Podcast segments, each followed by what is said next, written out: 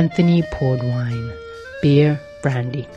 I reached for my liquor permit, the one issued in South Africa to natives who qualify for two bottles per month.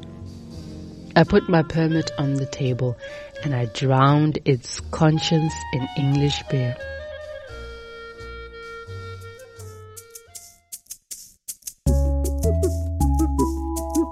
Hello and welcome to another episode of COVID in Africa, a podcast looking at the continental response to COVID-19, where we pursue the systemic and underreported issues underlying the coronavirus crisis and how it's changing people's behaviors and attitudes on the continent. In this episode, we will travel to Dakar, Senegal to learn more about the country's response to COVID-19. Right now, we have two colleagues they are in a hotel, but they, they, they have just the, the virus. We will also look at the impact of COVID-19 on alcohol consumption in South Africa. The doctor can't leave the panga man for COVID-19 before he stabilizes the panga man. You are dividing the resources you do not have. Close the trauma units through closing of alcohol. I'm your host, JD Ramalapa. The month of June started on a high note for South Africans who'd been forced into involuntary sobriety for two months under lockdown.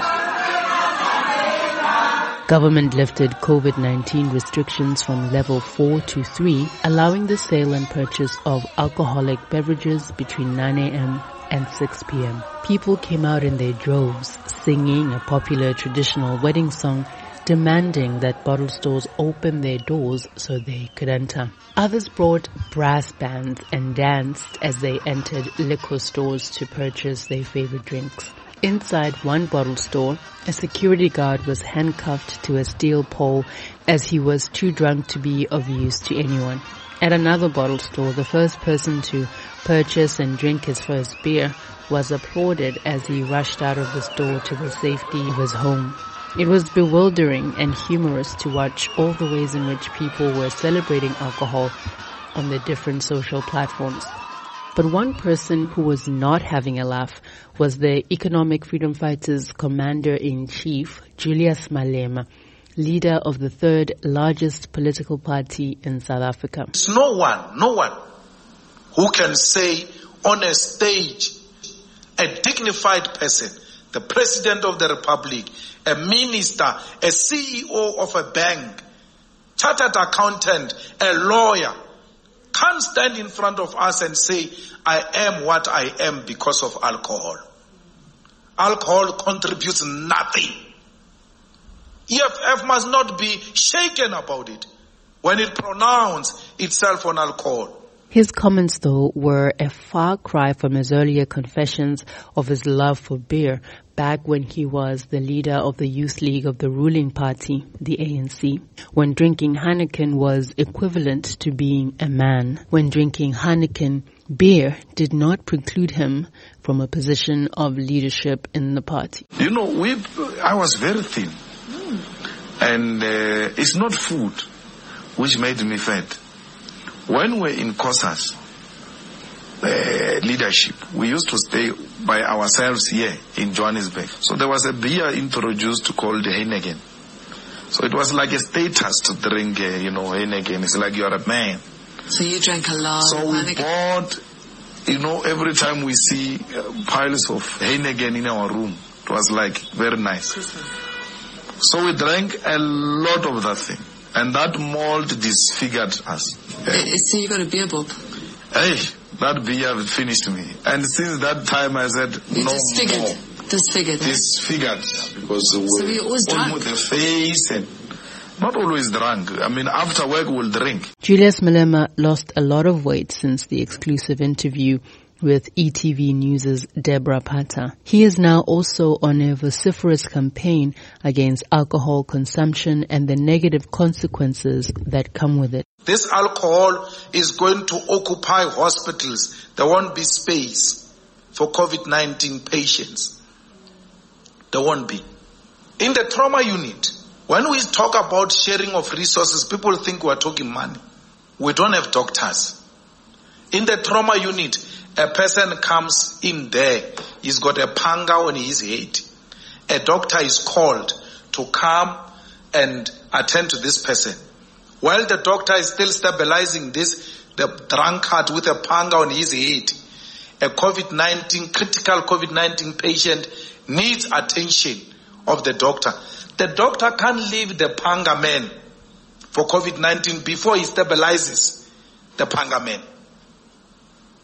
So you are dividing the resources you do not have.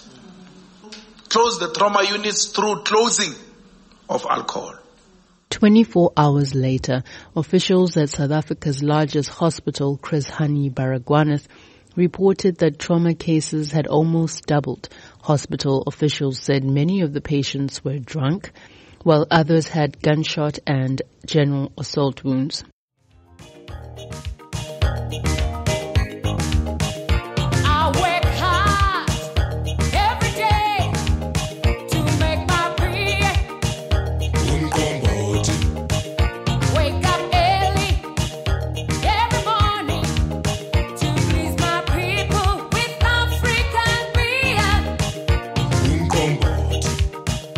This iconic song about African beer Umqombothi, produced in the late 80s, catapulted its singer Yvonne Chaka Chaka to stardom across the continent, eventually earning her the name Princess of Africa. The song demonstrated how much Africans love their beer, traditionally made from maize, maize malt, sorghum malt, yeast, and water.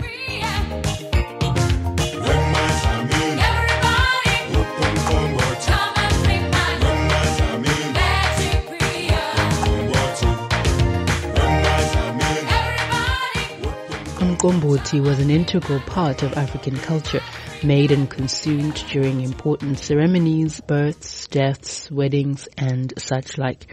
It was mostly drunk by men.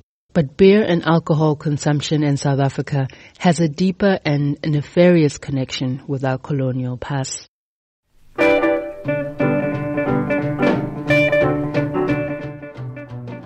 Colonists, especially in the mines and the vineyards of the Western Cape, routinely used alcohol as a way of retaining as many of their workers as possible. They built specialized beer halls and made sure that mine workers would spend what little money they had earned on drinking government sanctioned beer. Because home brews were illegal, that they would have little option but to go back to work instead of returning to their homelands.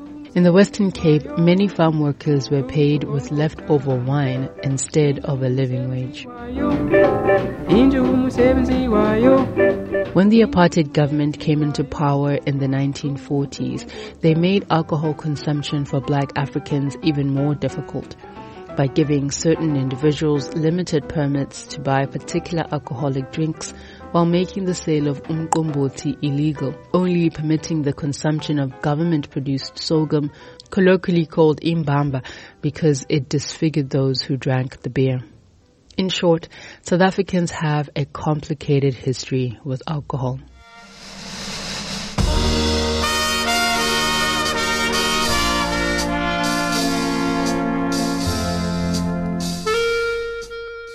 Which is why when South African jazz pianist, composer and journalist Todd Matshikiza finally made his escape to England in the 1960s, being able to drink without a permit was a privilege worth writing home about. And I quote, Anthony poured wine, beer, brandy. I reached for my liquor permit, the one issued in South Africa to natives who qualify for two bottles per month. I put my permit on the table and I drowned its conscience in English beer. Close quote. Todd Matshikiza in his 1961 memoir, Chocolates for My Wife.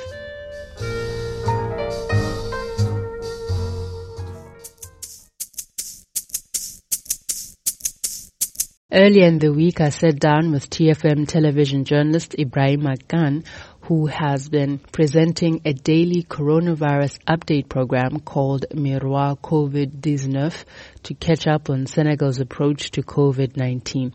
Our conversation started in English, then Ibrahima answered questions in French later on. Dakar represents 80% of all cases. Wow. And you had some of your colleagues affected? Of course, yeah. Right now, we have two, two colleagues. They are in the hotel. It's not uh, too bad for them. They are good. They feel good but they they they have just the, the virus, but they are ah. fine. Yesterday night, I talked to a former colleague who told me he was controlled positive to coronavirus since 10 years, 10, 10 days ago. For him also, everything is fine. We talked uh, about uh, around 10 minutes yesterday. He was laughing, joking, and he said, oh, I'm fine. Since the outbreak of the coronavirus, Senegal has recorded more than 3,800 cases of coronavirus infections, with close to 2,000 recoveries and 45 deaths. Like with many West African countries, Senegal has been able to contain the virus through contact tracing via mobile phones, monitoring the public's temperatures, and isolating those found with a fever making the wearing of masks mandatory, closing schools, testing everyone who stepped into public hospitals, and instructing the public to social distance without instituting a wholesale economic shutdown. Ibrahim Akan says people have been very compliant with public health directives. Les Sénégalais, en majorité, suivent bien the majority of Senegalese people are complying with the instructions of health officials. But there are always those people who don't wear masks, who don't know that they are obliged to wear masks. People are also trying to socially distance, but the virus transmission is spreading fast. Because there is a high concentration of people here in Dakar, as the capital city of Senegal. Dans la région de Dakar, qui se trouve être la capitale du Sénégal. Senegalese scientists have also been working in partnership with a British biotech company to develop a 10 minute rapid detection COVID-19 testing kit that could be available by early June. Une chose qui a été très très très très importante et qui a soulevé un tout petit peu euh, le débat. One issue that got Senegal talking is the case of a patient that went to the center called Dantec. The guy was not suffering from COVID-19. After that, they wanted to test everyone to see if the virus had spread. Subsequently, 10 doctors tested positive. The media reported on it. 10 médecins qu'on avait déclarés positifs au coronavirus. Tests were done again for the second time, and the same people all tested negative. People told the government to explain. Health Ministry said mistakes were made, but the Institut Pasteur said it has never issued any statements to confirm that these dogs were COVID positive. Since the confusion, many people are wondering whether the figures supplied by the government every day of infected people are true. Some people suggest that all the positive cases must be tested for the second time to see if it'll match these figures. Difficile d'y répondre, mais ça suscite interrogation quand même.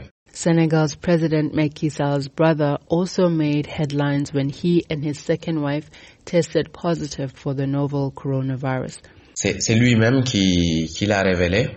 C'est lui-même qui l'a révélé. C'est le frère du président de la République du Sénégal, à savoir Michel Alioune. He himself revealed the news. The president's brother, Aliou Sall, tested positive for coronavirus yesterday.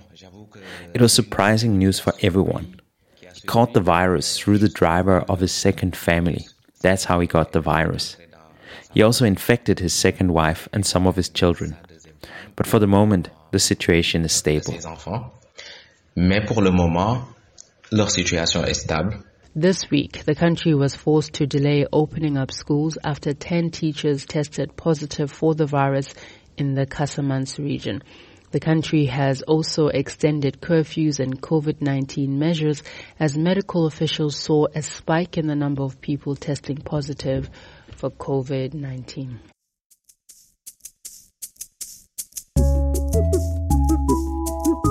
And that's all we have time for on COVID in Africa this week, a podcast brought to you by Sound Africa. Don't forget to tune in to a rebroadcast of our show on Radio Miraya in Juba, South Sudan every Tuesday evening right after the 8 p.m. news. As always, we welcome your feedback on all our episodes, so please do get in touch with us on Facebook, Twitter, and Instagram. You can also subscribe to our newsletter by going to our website at www.soundafrica.org. We'd love to hear from you. Reporting in this episode was done by Ibrahim Akan in Dakar, Senegal. Story editing was done by Brittany Keselman. Sound editing was done by Rasmus Bitz. Music is Umqombothi by Yvonne Chaka Chaka, including King Kong and Umsindo by Todd Matshikiza. I'm JD Ramelapa. Merci beaucoup. Muito obrigado. Shukran jazilan. Asante sana. Baya danki. Ngosi. Thank you for listening. Stay safe and sound.